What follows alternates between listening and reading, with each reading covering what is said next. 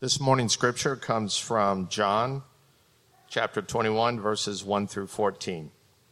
After this, Jesus revealed himself again to the disciples by the Sea of Tiberias, and he revealed himself in this way.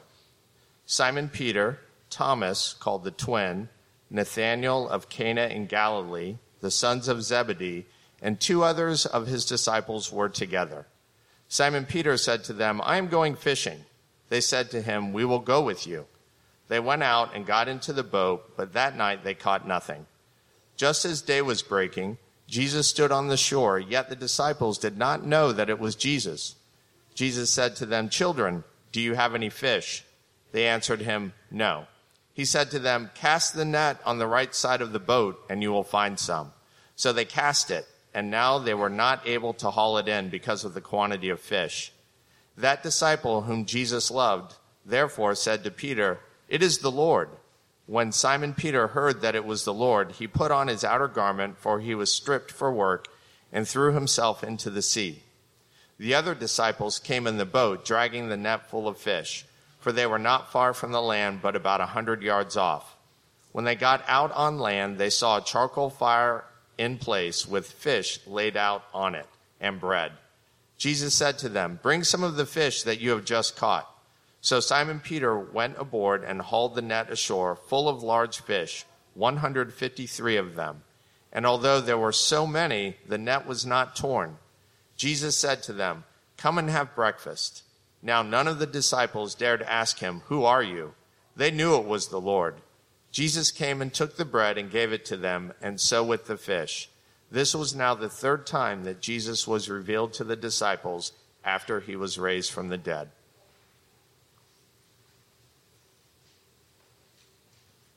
Good morning. Can I get a strong good morning? Good morning.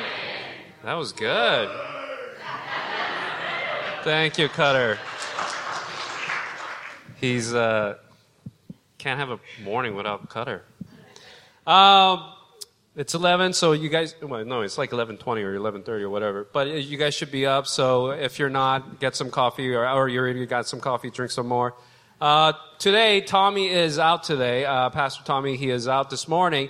Uh, my name is Sam, one of the leaders here at Watermark, and uh, we have a special guest for you guys this morning. Um, I don't know if uh, some of you guys might have been to the uh, Marriage One conference yesterday, and it was awesome. It was brilliant. It was practical. It was uh, put into work, and it'll be life-changing. Uh, and we had Dave and Nancy, who were the guest speakers uh, yesterday at the uh, Marriage One Day conference. And uh, De- uh, Dave will be sharing this morning. Uh, so if you guys can welcome him this morning as he gets on the stage. Go this way too. And I bring up my wife too. This is my wife, gorgeous wife Nancy, right here, the better half. How many? Uh, how many were in the one day yesterday?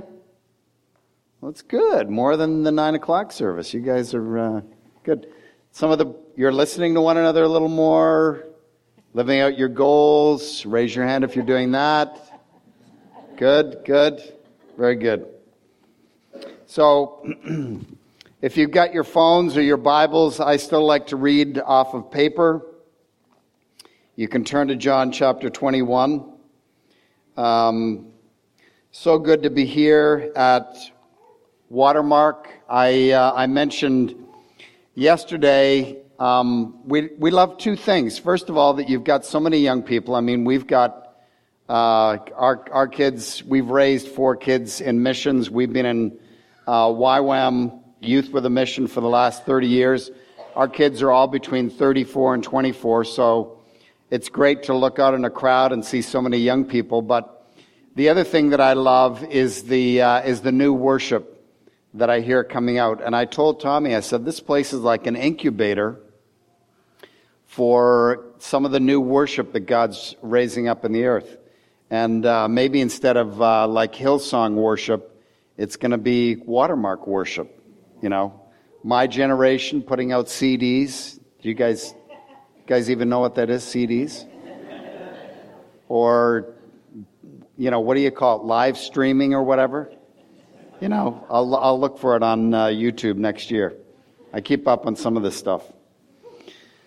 So we're, we are in the midst of some major shifting and shaking uh, in the global church in these days. We're in the midst of some major shifting and shaking in our own lives. God, my wife and I uh, come from Vancouver, British Columbia, Canada, so I bring you greetings from there. It's a little colder up there, but we do have mountains and things like that instead of the flatlands of Florida. So there are some advantages to living up north. But uh, we, we love being here in Tampa. We were at the beach yesterday. Our toes were going down into the sand, and we were like, this is a really nice place to be in the month of December.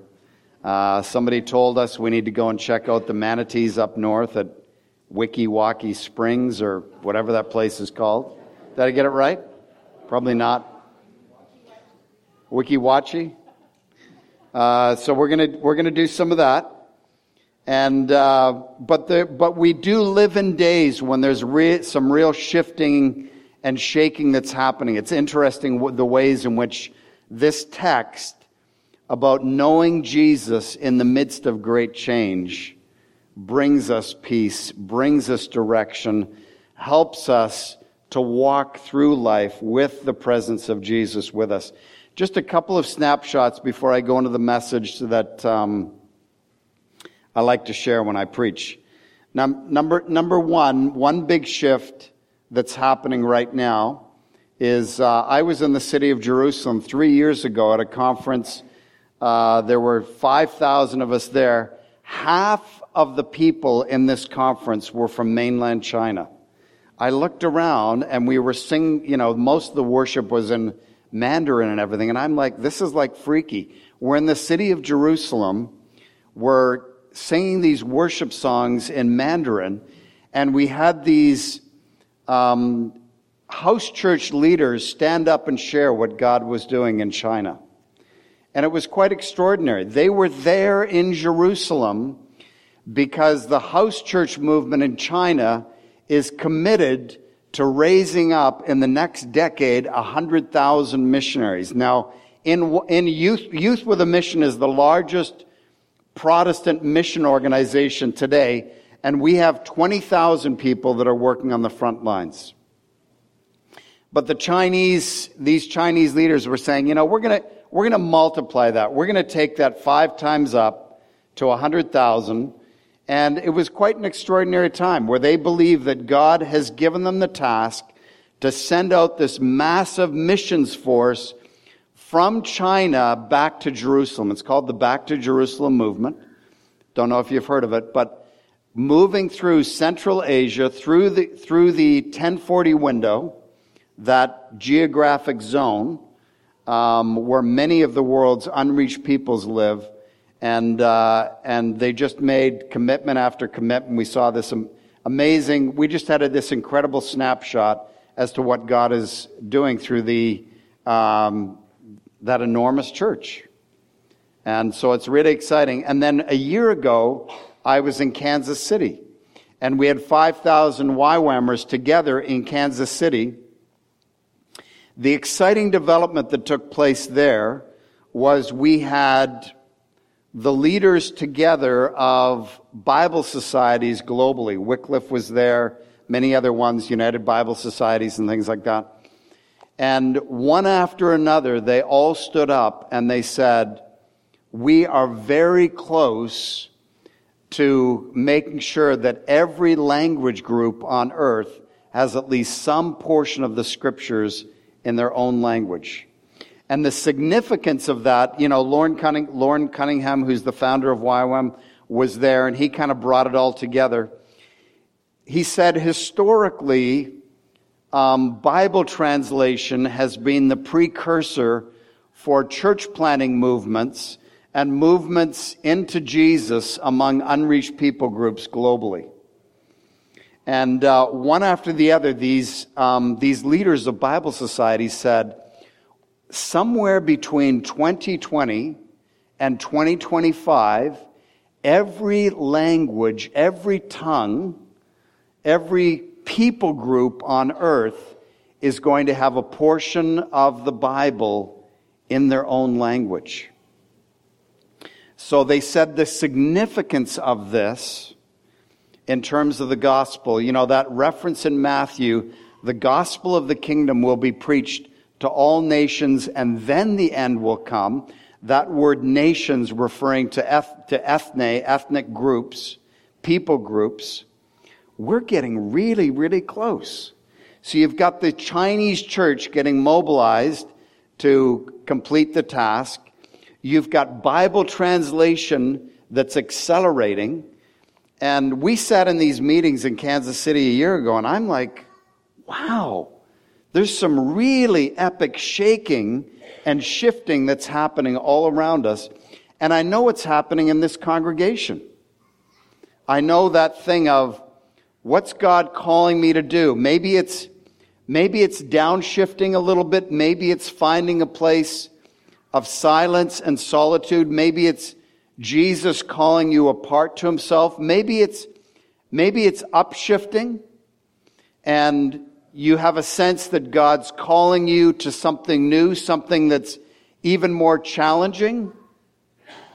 Maybe God's calling you to pull up your life here in Tampa and go somewhere else on the planet to share your faith. But there really is a, a, a time of shifting, remaking, shaking that's happening, and I know it's affecting Watermark Church here too. It's not just up in Vancouver. It's not just in Kansas City. It's not just in South Africa, where my wife and I last served. It's happening here in Watermark. And so, if you're in that place with me of finding Jesus again, of holding on to him in the midst of the shakings of life, of maybe being challenged to some kind of radical new step of faith, then today's story is, is for you as it is for me. So let's go back to the, uh, to the text there. Um, and to understand the power of the story, you need to understand a few things that are happening around it. First of all, this lake on which these guys go to fish was known as having the most abundant um, fish in the Roman Empire. So if you wanted to fish, you would come here to the Sea of Tiberias to fish if you wanted a good chance of catching fish.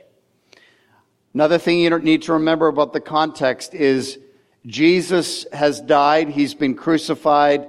He's risen from the dead. Um, but the disciples still don't get the significance of it. They've had this amazing conversation with him in the upper room. He's told them very clearly what's going to happen, but they're still shocked and surprised when they realize that he's risen from the dead. And so they're still trying to work out this thing of, what does it mean for us to be follow, followers of Jesus? What does it mean to follow this guy that's been raised from the dead? What are the implications for our lives? They, they still haven't put it all together. Jesus has appeared to them in really dramatic fashion. So he's basically got this body that can walk through doors, and he's walked through a door into this room where they're just kind of, I think, a little shaken, a little wondering what's happening. Um, certainly Thomas has said in the midst of it, I, I, I won't believe unless I actually put my finger in the wounds. I put my hand in his side. Jesus appears in really, in really dramatic ways, which he does every once in a while. Um, but in this story, he appears, but he's he's hidden, which happens in our lives too, right? Sometimes we don't get the clues, we don't see the fact that he's there, or somehow in the darkness of our understanding, we don't realize that it's his presence that he's given us more than anything else. And the other thing you need to understand is Peter plays a really key role in this. So there are seven disciples by the lake. Who knows where the other guys are? But they're gathered around the lake. And Peter jumps into his leadership position again. And I find that under a little, a little uh, interesting, because the reality is, further back in the Gospels, Jesus has clearly told all twelve of them, he's called them to him, but he's clearly told them to leave behind their nets, to leave behind their boats, just kind of, guys, just kind of beach them on the shoreline, because I've got other things that I'm calling you to do. He tells them, instead of fishing for fish, you're going to fish for men. And Peter's gone through this incredibly traumatic, transformational experience where he, of all the disciples, has vowed to Jesus, I will never compromise in my faith. Jesus, all the other disciples might leave you when it comes to times of testing, but I'm going to stay faithful. I will never deny you. And then we know from reading through the Gospels that Peter does not keep that commitment. In fact, Jesus says to him, Peter, you're going to deny me three times. Peter, of course, says to Jesus, no, Lord, never, not me. And Jesus says, no, Peter, you will. You will deny me. And I think there was something happening there where Peter was going through what I call a shame hangover. So it's the kind of thing where we, in some way, haven't kept our commitments to other people. We haven't com- kept our commitments to God. And then in reaction against that, we kind of swing the other way, and we become potentially even more prideful, even more stubborn, because we want to prove to ourselves and others, you know, I'm, I really am standing true to God. But Peter, in some way, expresses it by saying at the very beginning, as you're looking there at the, at the text, he says, I'm going fishing. Doesn't say, let's go and fish, guys. He just says, I, I think he was in a situation where he was trying to figure out what was going on, right? I've left Jesus. I've been embarrassed. And in the midst of that, he just says, we're by the lake. Now, I wonder if they got there intentionally or whether they were just kind of wandering around in Galilee, wondering, we had this incredible face-to-face encounter with Jesus. We don't know exactly where this whole thing of the call of God is going. So maybe, maybe unconsciously they wandered down to the shores of the lake thinking, we know how to fish. We don't know exactly what this means to follow Jesus, but we do know that this is familiar to us, right? When they're shaking, what was in our past, what was familiar to us becomes even more attractive. And I think some of that is happening with the disciples. So Peter just says, I'm going fishing. And the rest of them replied, we're going with you. I actually need to turn on my iPad here. I'm sorry, Sam. I know you're saying, and I will not say the passcode in public like I did in the first service. Um, I made that mistake. Preachers do that sometimes. Um, okay. I do not have an iPad. I'm still a Windows guy, so I'm like, this is... Okay, is that up on the screen? It is. Hallelujah, it's right there. Okay, so Peter says, I'm going fishing. Here's the second part of the story that's really key as you're following it. Um, they caught nothing. These guys that are professional fishermen in the best fishing ground in the Roman Empire fish all night and caught nothing. What's the point behind that sermon point? The reality is sometimes God holds back fruitfulness. He increases dryness within our soul to bring us back to the central re- reality of Jesus.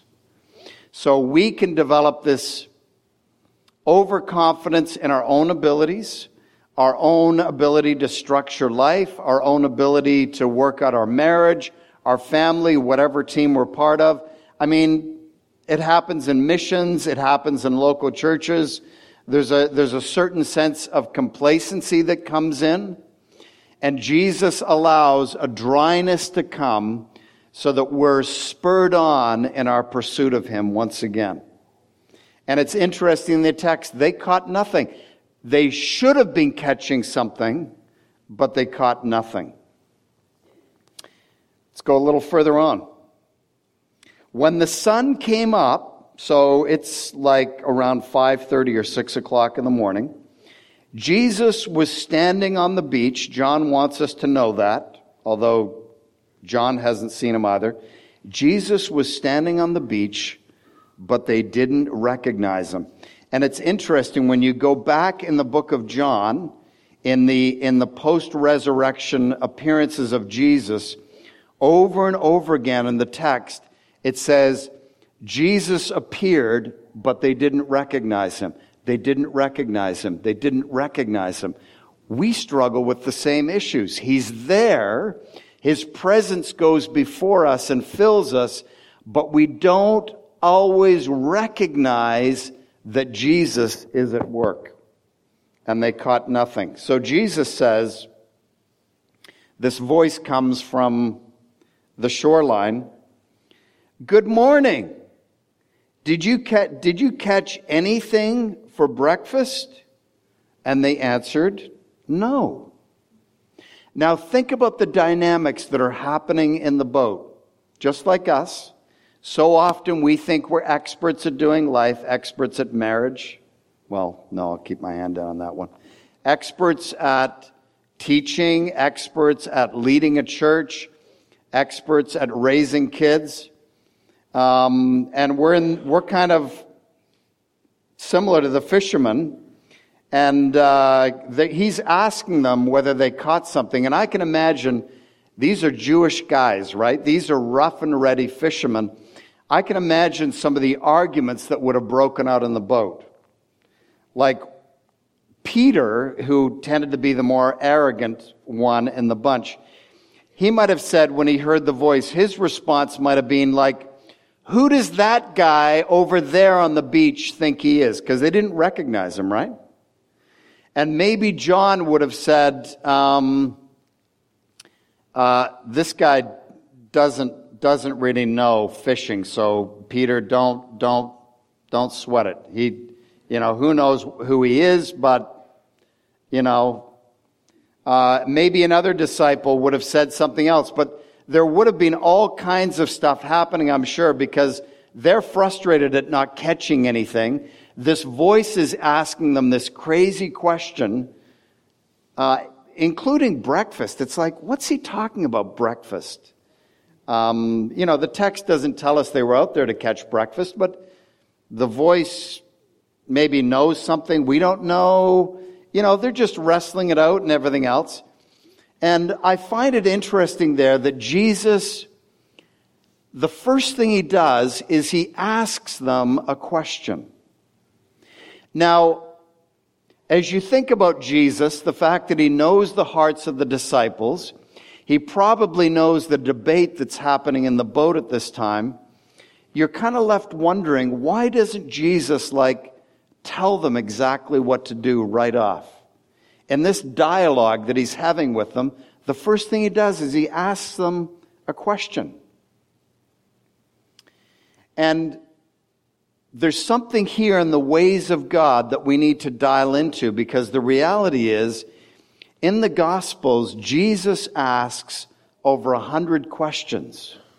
And many times in his, in his engagements with people, you're left thinking, Jesus, I don't, I don't quite get it. Why did you ask a question there when you could have made a statement?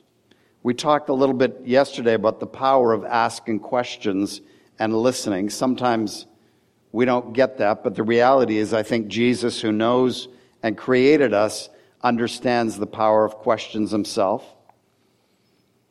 And there's something about questions that reveal the heart. So sometimes I find We're, we're looking over here. We're asking God for answers, right? And instead of giving us the answer, he comes and he asks us another question, and we're left thinking, whoa, where did that come from? Jesus, I'm, I'm not, I'm not looking for more questions. I'm looking for an answer. But there's something here in the ways of God where Jesus uses questions to expose our hearts at another level.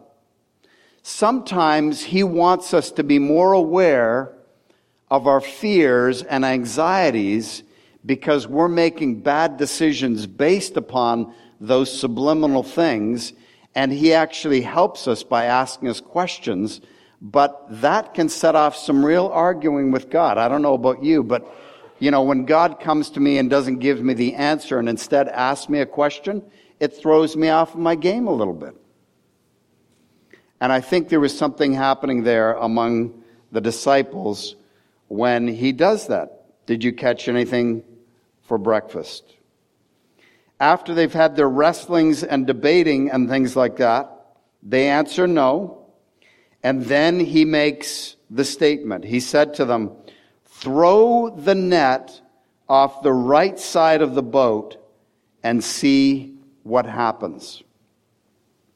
I remember when my wife and I left South Africa and came back to Vancouver, we left um, because of the needs within our family, but we were really uncertain about what was happening next.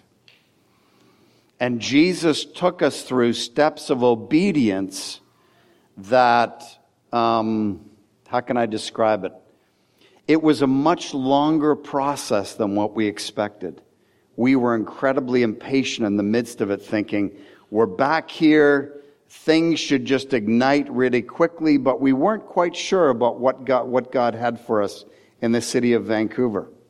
I mean, ultimately, he led us into pioneering this uh, global ministry to missionary marriages, but initially it was really slow in coming.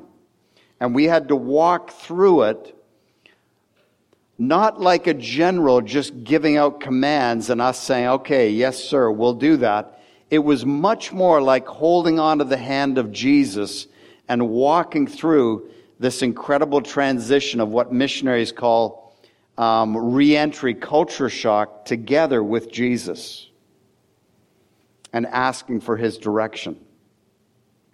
And I find it interesting that he says, throw the nets off the right-hand side of the boat. Because when you think about the fact that they fished all night, and the boat wasn't very long, it probably went from here um, over to that low wall over there. So, so a fairly small boat. There are seven guys in it. Don't ask me exactly where they got the the nets and everything else. I don't know whether they bored it. I don't know whether... You know, it was a boat and nets that they'd thrown up there before, and they kind of found them lying under a tree and thought, you know, that's our stuff. We might as well pick it up again. But in that small boat, the seven of them had thrown the nets off the right-hand side. They'd thrown them off the left. They'd thrown them off the front. They'd thrown them off the back. They'd probably redone that cycle because, as you know, when you get more and more frustrated about what God is doing... you tend to try different things in random, here and here and here. Nothing seems to be working out. It's like God corralling you into that place of saying, this is the way, walk in it, but you're not quite, you haven't quite figured that out yet. So there probably was another round of recriminations and arguing. Like, who does he think he is? Um, we fished off the right, left, front, back. But the voice just says, probably very calmly from the shoreline, throw your net off the right-hand side. If if John had a stopwatch, he might have added into the text, um, and we fought for half an hour as to whether we should actually obey that voice, but he didn't, so we just have to assume they were working it out. But ultimately... John says, when they did, all of a sudden there were so many fish in it, they weren't strong enough to pull it in.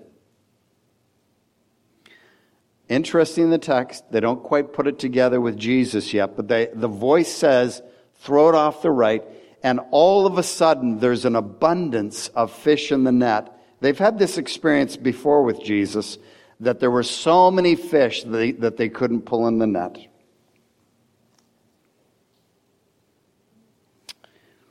And then it says, then the disciple Jesus loved said to Peter, it's the Master. John, who had this close, intimate relationship with Jesus, all of a sudden has his eyes opened. And you need to watch for that. When you're working on a team, in leadership, any ministry pro- process that you're in, you need to look and bless the people that recognize the hand of God in your midst, the ones that have the light bulb go off and just say, guys, this is Jesus. This is what he's doing. It's different than what we planned, but let's go with the sweet spot because it's the presence of God that goes before us. John gets that and probably shouted, shouted it out into that boatload of guys. It's the Lord. And it's like you're wondering, why did they take so long to wake up to that? The reality is we're exactly the same. So often in the shifting and shaking, we don't see Jesus in the midst of all that we're doing. And John wakes up to that and says, it's the Master. Peter jumps into the water. They follow, and I find it interesting, if you go down a little further, it says that they pulled the net to shore, and there were one hundred fifty-three big fish. These weren't just minnows. And they took the time to count them. It's good sometimes to stop and recount specifically the things that Jesus has done in our midst. Look at the number of marriages that have been saved this year. Look at the number of people that have been saved through what God has been doing within Watermark. Look at the number of young children that we've got in our children's program. It's worth stopping and stepping back sometimes and saying, God has done wonderful things because we've been following Jesus even in the midst of not always understanding what he was doing. So that takes place in the story. And then Jesus says to them, I've only got two more points, bring some of the fish you've just caught. Now the significance about this part is the amazing generosity of Jesus. So who caught the fish? It was Jesus. But the boys did some work in the midst of that. They had to obey. They had to throw their nets out. But the fruitfulness, the abundance, the increase came from the hand of God. And Jesus says to them, bring some of the fish you've just caught. He could have easily said, bring some of the fish that I caught. Guys, I caught those fish, bring them to me. But it's very similar to the ways of God in our own lives. We tend to take the glory to ourselves. If you've built a great business, it develops, it can develop within you a sense of, oh, we've done, we've really worked hard. We've done phenomenal sales this year. Hallelujah, we've done well. But the reality is, is that it's God who gives the power to gain wealth. In the increase that you've seen here at Watermark, somebody told me the church was a Baptist church that had gone down to like six people. It's exploded. You've got two churches on Sunday morning. Who's done the work? There's been a lot of work that's been done with many people, but Jesus is the one that's done the work. But he is so gracious. In Y W A M, we call it, uh, we call this, this phrase descriptive of what we call co-creating with God. In other words, he has the world in his hands. He knows what he's doing in Tampa. He knows the revival that's coming. He knows where he's taking Watermark Church and the body of Christ that's here. But he says to us in the midst of it, bring the talents you've got, bring your marriage to me, bring your children to me, bring your business to me. Let me use it for my glory. Let me add it into the bigger picture of God on a mission. And as you do, I'll multiply your labor and your efforts so it's so much more than what you could do in your own strength. Bring some of the fish you've just caught. And then in the text, he goes on, and the net's been pulled to shore, it's up on the sand and everything else. Interesting phrase, Jesus said, breakfast is ready, and not one of the disciples dared to ask him, who are you? They knew it was the Master. So descriptive that John would put that little phrase in, none of them would dare ask him. Because obviously, even though they've seen the miracle of the fish once again, some of them are still looking and they're thinking, who is this guy? Who is this guy? Why did he stand on the beach for so long? Why didn't he reveal himself sooner? Jesus, why? They had all these questions, but none of the questions came out because Jesus in simplicity just said, boys, I've been here. I've been preparing things for you. Even when you weren't acknowledging me, even when you weren't seeing me, I was preparing the breakthrough that I wanted to give to you. I have the fish. I have the fire. It's all ready. Sit down and have breakfast. No blame, no shame, no, I, why did you guys waste all night? You didn't have to do that. There was none of that. It's that, it's that unconditional love and grace of God where he just says, guys, let's not debate. There's no blame here. Just come and have breakfast. And it was that simplicity that, uh, that just ends off the story. And it says, Jesus then took the bread and gave it to them. He did the same with the fish. This was now the third time Jesus had shown himself alive to the disciples since being raised from the dead. The third time, he takes the bread, he takes the fish. He's prepared a feast there on the beach, and he gives it to them. Um, it's not debriefing. It's not asking the hard questions. It's just saying, come and have a taste of my presence. Come and have a taste of my goodness. Come and have a taste of my generosity in the midst of the shaking that's taking place in your life. Look at Jesus. Find the person of Jesus, the attractive, beautiful one. Hear God's voice. Recognize your fears, just like the disciples. If you're in a dry place, let God ask you the hard questions. Obey Jesus. Okay? Stick with it. Enjoy his company. That's what I think John is trying to get across to us in this text. Walk it out with him. So let's close our eyes. Sam's coming up for communion. Let's just close our eyes and... Um, I want to pray over you guys.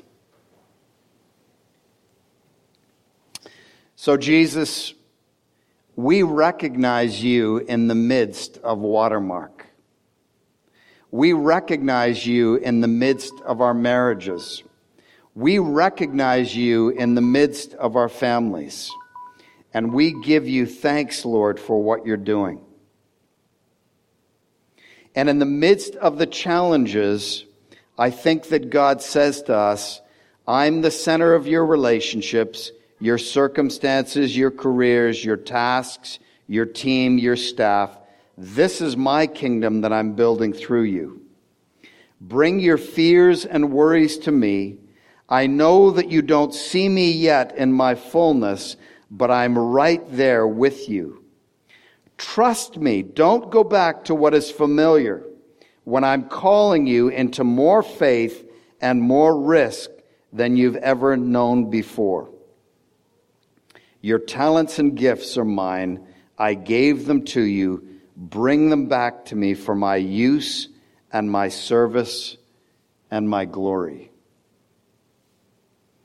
And if God's speaking that to you, just in the quietness of your seat, I'm just going to stop for a moment. Just respond to the voice of Jesus and say, yes, Lord, I give it back to you. I've been holding on. I give back to you my marriage, my children, my career, my calling. Just do that with Jesus. Just respond to his voice. Respond to what he's been speaking to you through his, through this story. And I hear the voice of Jesus saying, as you've responded to him, come and have breakfast with me. I've prepared a table for you, even in the presence of your enemies. I've prepared a table for you, even in the circumstances that seem overwhelming. Even in the testing times, I prepare a table for you, a sumptuous banquet of provision, of answers, of my presence, and the richness of my voice in ways that you've not known before. Open up your ears again to hear the word of the Lord. Open up your ears again. I am with you. Know my promise, which I've said to you again and again. I am with you. And so, Jesus, we acknowledge you. We acknowledge your work in our church. And Lord, I bless Watermark this morning, that the presence of Jesus, the risen one, in their midst would be so tangible and powerful that, Lord, we would enjoy Jesus like never before in doing the work that he's called us to do.